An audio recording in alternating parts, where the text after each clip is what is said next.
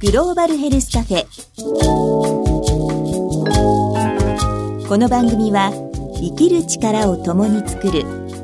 NCGM 国立国際医療研究センターの協力でお送りします。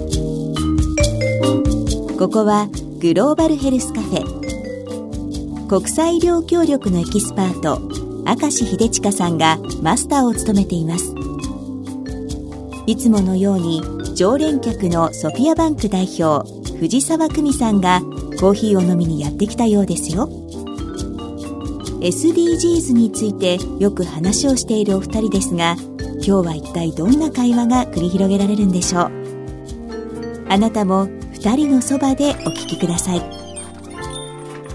藤沢さんいらっしゃい、えー、今日は何しますか？はい今日はなんか春っぽいものがいいなと思って。あ春っぽい、はい、いいですね冷たい抹茶みたいなのが飲みたい。あ冷たい。ご用意します。お願いします。どうもよくいらっしゃいました。はい。マスターこの春は結構シンポジウムとかいろいろ行かれたって聞いてて、今日その話が聞きたいなと思って来たんですけど、あありがとうございます。なんか、マスターが、こう、もう一つやっていらっしゃるお仕事で、NCGM で3月に SDGs シンポジウムっていうのを開かれたって聞いたんですけど。えっ、と、みんなの SDGs っていうのをですね、NGO の方とか、うん、国連機関とか、国の機関ですね、あと学会とか、と一緒にやってるのがありまして、はい。それであのシンポジウムを定期的にやってるんですが、うん、3月はですね、地方創生と SDGs っていうのでやってみました。で、マスターもそこでは何かお話しされたんですか？いや、私はあの最初のオープニングだけしてですね、本ちゃんは別の方にお任せすると、えー、そのようになっております。こういう SDGs に地方創生というテーマで取り組んでいくときの、うん、こう大切な視点とかポイントとか、なんかそういうのって見えてきました？なんていうんですかね、あの、やっぱりやってらっしゃる方は、どちらかというと、SDGs をやってるっていう、必ずしもそういう視点ばかりじゃなくてですね、うん、あの、普通にやってらっしゃることが、あれこれって SDGs につながるんじゃないかなというふうな部分もあってですね、うん、例えば、中のお一人がおっしゃってたのは、いや、それゴミの分別だって SDGs だし、うんそれから、あと、給食、うん、地産地消型で、例えば有機のものを使った給食みたいのから始めたらどうですか？とか、そういうような、えー、アドバイスなんかもありました。うん。多分世の中、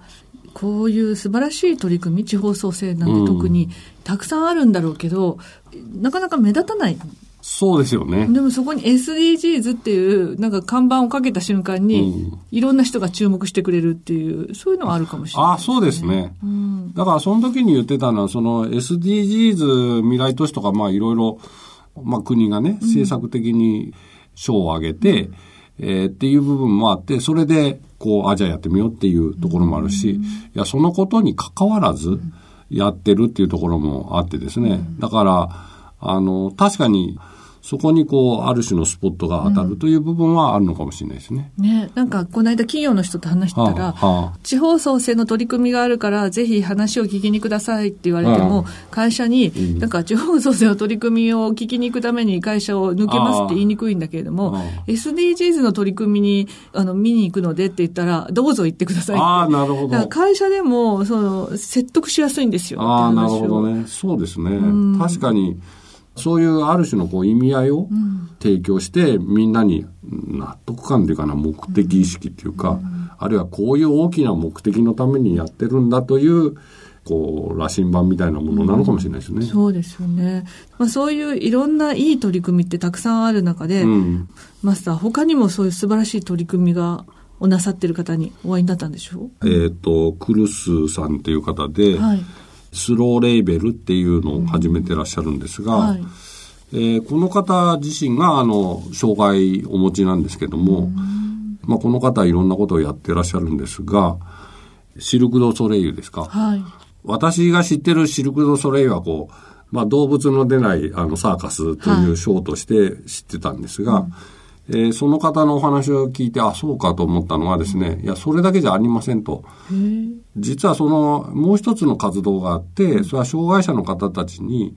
えっと、サーカスのそういう技っていうかですね、そういう動きを一緒にやる中で、えっと、障害者の、にとっての、体の身のこなしとか、そういうのもわかるような、あるいはその、対人関係というかですね、その、えー、良好な関係を作るとか、うん、そういうので、えー、役に立つような、あ別の活動もしていらっしゃるそうで、はい、そういうのは実は日本ではなまだ入ってないそうなんですよね。うん、あの、それでもう世界的にはもう何十カ国にも、シルクロソレイユという賞とそれが一緒になった形で入ってるそうなんですけども、だから日本でもそういうその賞だけじゃない部分を、うん、あの入れて、うん、えー、それで障害者の方たちに、えーまあ、そういう機会を提供したりとか、うん、あるいはそういう障害者の方たちが集まって実際にはもう具体的なアイスクリーム屋さんとか、はい、なんかそういうのもやってらっしゃってっていうのをしててまあ通常はその障害者の方ってどっちかというと健常者が作ったものをサーブする、うんはい、お客様に提供する部分だけ障害者の方が目に見えるけども、うん、そこではそうじゃなくて作るところから始めるんですと。えー、ですから障害者のこう特性のあるビジネスというか言い方変ですけど活動、事業に生かされるんですってお話をしてました。へえ、いい話ですよね。はあ、シルク・ド・ソレイユなんて日本にはもう20年以上来てるはずだけど、はあ、そんな話聞いたことなかったです、ね、あ、私も全然。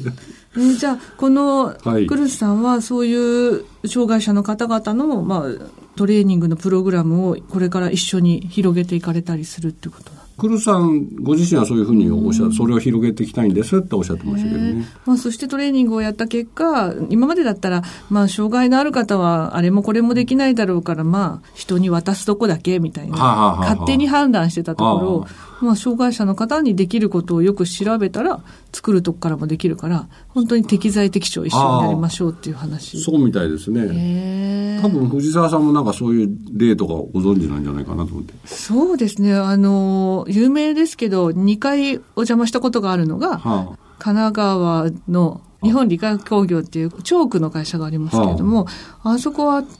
大半の方が知的障害者の方なんですけれども、その知的障害者の方と、まあ、一部の健常者の方が一緒に働いてらして、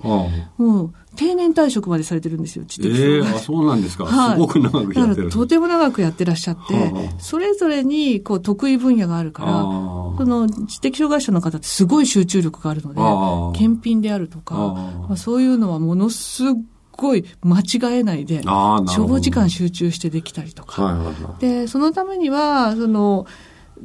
数字を見たり文字を読んだりするのは苦手だから、工場の中を全部色で判断できるようにしていたりですね。また、その創業者の社長さんは、知的障害者の方だからかわいそうとか、うん、そういうふうな見方をするんじゃなくて、働く一人の自立した人間として、ダメなことをしたらダメだって言って厳しく叱って。で、であの本当にこの会社で働く気があるのかなんていうのをすごく厳しく本当に整体して、人として対応されたのでそうやって定年まで働く人が出てきて。でまあそういう方々って親が一番心配なんですよね。まあそうですよね。自分が先にこの世を去った時に子供は生きていけるだろうかと。そういう親の方が心配をせずに済むようにきちんと定年まで働けるような、そういう環境を作りたいとかおっしゃっていて、ね。素晴らしいなと思って。まさにこのクルスさんのお話と一緒で、なんか障害があるからこれしかできないじゃなくて、うん、障害があるからこれが得意っていうところを見て仕事をちゃんと作ってらっしゃるのが、私は素晴らしいなと思いました、ね、ああ、そうですね。うん、まあ、ある種の個性っちゃ個性っていうかですね、特徴っていうか、そういうのが逆に生きるということなんでしょうかね。と思います。なので、今私たちは障害とか言ってますけど、勝手に。あそうそうもしかしたら個性かもしれないっていうのもすごく大事なポイントだなって。そうですね。で、こうやってマスターと話してて思ってくるのが、うん、私たちこのカフェの中で、い。つも SDGs っていうのをテーマで話してきていて、はい、今日はほとんど SDGs って言葉を使わずに話してるわけですけど、はいはい、SDGs をテーマにしているこの番組で、マスターがこのクルスさんの話をなぜ紹介しようと思ったのかっていうのが、ちょっと聞いてみたい。なるほど。それはそうですよ、ね、どこにも SDGs じゃない。書いてないですよね。うん、誰も SDGs だと語っていない。うん、うん、先ほどのあの、地方創生の時もね、うん、SDGs と地方創生って言いながら、うん、やっぱりその中の演者3人のうちのお二人は、いや、SDGs なんで意識してませんと。うん、SDGs って名前でこれをやってんじゃなくて、うん、言い方変ですけど、それをやらなきゃいけないから、あるいはそれをやりたいから多分それをやってんですよね。要するにかなりあの、なんていうか、頭で考えてるんじゃなくて、感覚的に捉えてるのかもしれないですよね。マスターの心に響いたんですよね。何が響いたんですか？えいや逆にそうしたらあの分かりませんけど、うん、じゃあ藤沢さん今のような話を取り上げた時に、うん、藤沢さんにとってそれは違和感があるのかっていう、うん、どうですかね？違和感ないんですかね？私は違和感がなくて、うん、私は SDGs っていうのにすごく感動したのは、うん、この17のテーマではなくて、やっぱり誰も取り残さないっていう言葉なんですね。なるほど。で、私自身ずっとこう大切にしているのは、うん、草の根の人たちが社会を作るっていうことをすごい大事にしてて、それはどういうことかっていうと、私のソフィアバンクの考えでもあるんですけど、ネット革命が起きるまでは、世の中って、権力のある人、うん、お金のある人、大企業、これが世界のルールを作っていて、なるほど。その草の根はそれについていくしかなかったんですけど、うんうんうん、でも、一人一人の草の根の人だって一生懸命生きていて、うん、その人たちだって社会づくりに本当は参加してるはずだし、うんうん、なんか、それをもっと明らかにしていけないのか。で、もっと意識して、自分の力で実は社会ってよくできるんだっていうことを実感できるような社会を作りたい。ってすごい思っていて、うん、そういう中で、この誰も取り残さないっていうのは、困ってる人を助けるという以上に、す、べ、ての人が社会の未来を作るのに関わるっていう、なんかそういう感じを受けるんですね。うんうん、なるほど。なので私はこの SDGs っていうのを聞いたときに深く感動して、うん、で、さらに今日のマスターのお話なんかも、あ、ほら、だから、障害者なんて言われるけど、そうじゃなくて個性で、で、ちゃんと役割を持って活躍できる場を作ってらっしゃるって、や、これぞ私が理想とする社会みたいな。なるほどね。なんか、そういう感動があるんですよね。なるほど。なので、私がマスターに、あの、質問した理由も、うん、こう、私たちなんか SDGs っていうのをすごく頭で語っていて、うんうんうん、SDGs とはこういうものだとか、うんうん で、多分それに対してマスターはすごく違和感を感じていらしたから、うん、マスターがここに心を惹かれたとしたならば、うん、またここで？SDGs ってこういうものじゃないっていう、なんか本質的なヒントが見えるんじゃないかと。なるほど。ああ、でも、なんていうか、もともとそういうお考えで、その、そのソフィアバンクをね、うん、始められたと私初めてお聞きして、はい、ああ、なるほど、そういうことだったんだって、逆にね、始められたのも SDGs のずっと前じゃないですか。はい、だから、その時代からそう、それすごいなと思,、う思いましたね。それで、あの、さっきおっしゃってたみたいに、その、まあ前はその、なんですかね、お金のある人、うん、えー、力の強い人、うん、権力のある人が全部取っちゃう。まあ、それをあの、アメリカ型って言っていいかはちょっと言い過ぎかもしれないんですけども、うん、要するに、勝者総取りみたいなね。はい、あの、勝った人が全部取って、あと残りは、はい、ちょっとあの、あなたたちに寄付するよ、うん、ちょっとお裾分けするよ、みたいなね。うん、そういう話で動いちゃってるような気がして、うん、なんとなく今日本もそういうふうになりつつあるような気がするんですが、いや、待てよと。全部取ろうと思えば、あんたたち取れちゃうかもしれないけど、いや、そうじゃないでしょ、と。自然のために余地を残す、他の人のために余地を残すっていう、なんかこう、言い方変ですけど、強制っていうのかわかんないけど、うん、そのあり方の一つとして SDGs が提示されたのかもしれないってことですよね。うん、そんな気がしていて、なので、日本ってすごく SDGs が盛り上がってる国なんです、世界的に。あ、そうなんですか。そう、すごいそう言われていて、日本ってこう、日本だけだですって企業の人があんなに SDGs バッチつけてる国は。だから海外から来るとびっくりするっていう話も聞いたことがあって、そういう意味では、なんかこう、日本が昔から大切にしてきた余地を残すみたいなものと、この SDGs って実は、明らかな言葉にはなってないけど、何かこう、親和性を感じるものがあるってことなのかな。ああ、そうですね。なんか通じるものがあるのかもしれないですよね。うん、まあもちろん、ちょっとこの間話聞いたのでは、まあ、企業の中でも、うん、SDGs について知ってるとか、まあ、意識してるとか、うん、そういうのはまあ十何パーセントかそういう話だとは思うんですけども、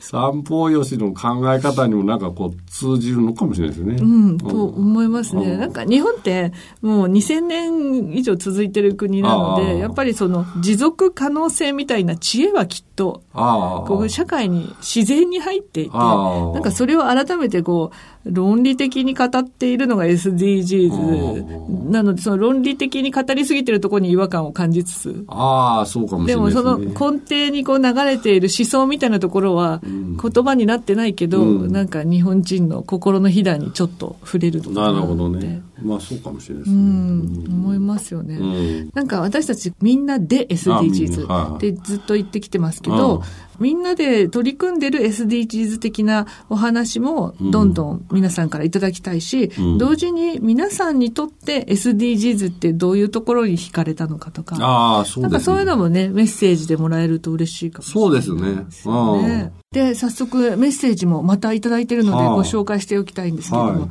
嬉しいメッセージが来ております。あ、そうですか。どういう？はい。60代女性会社員、はい、はい、鈴木節子さん。はい。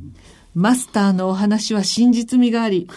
アナリストのような口がうまい話もしないので、安心して聞くことができます。これ、なんとも言え。これからもお体に気をつけてご活躍ください。ああ、ありがとうございます。でもね、こういうポジティブに考えてくださる方もいらっしゃるわけですね。そうです。SDGs をどう捉えるかと同じで、マスターのモヤモヤをこんな風に捉えてくださる。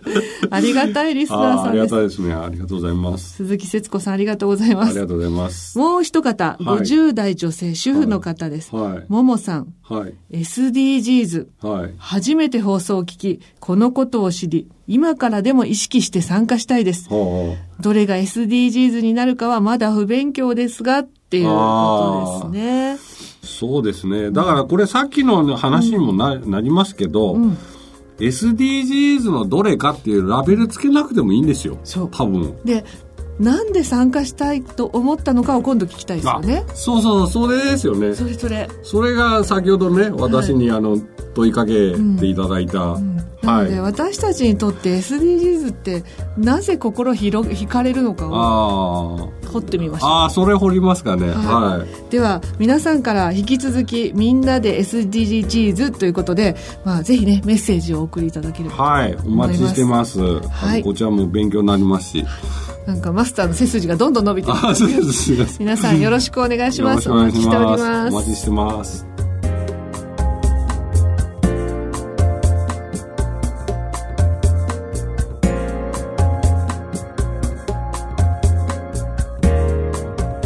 グローバルヘルスカフェ。この番組はポッドキャストでもお楽しみいただけます。ラジオ日経のホームページからグローバルヘルスカフェのサイトにぜひアクセスしてください。グローバルヘルスカフェ。この番組は生きる力を共に作る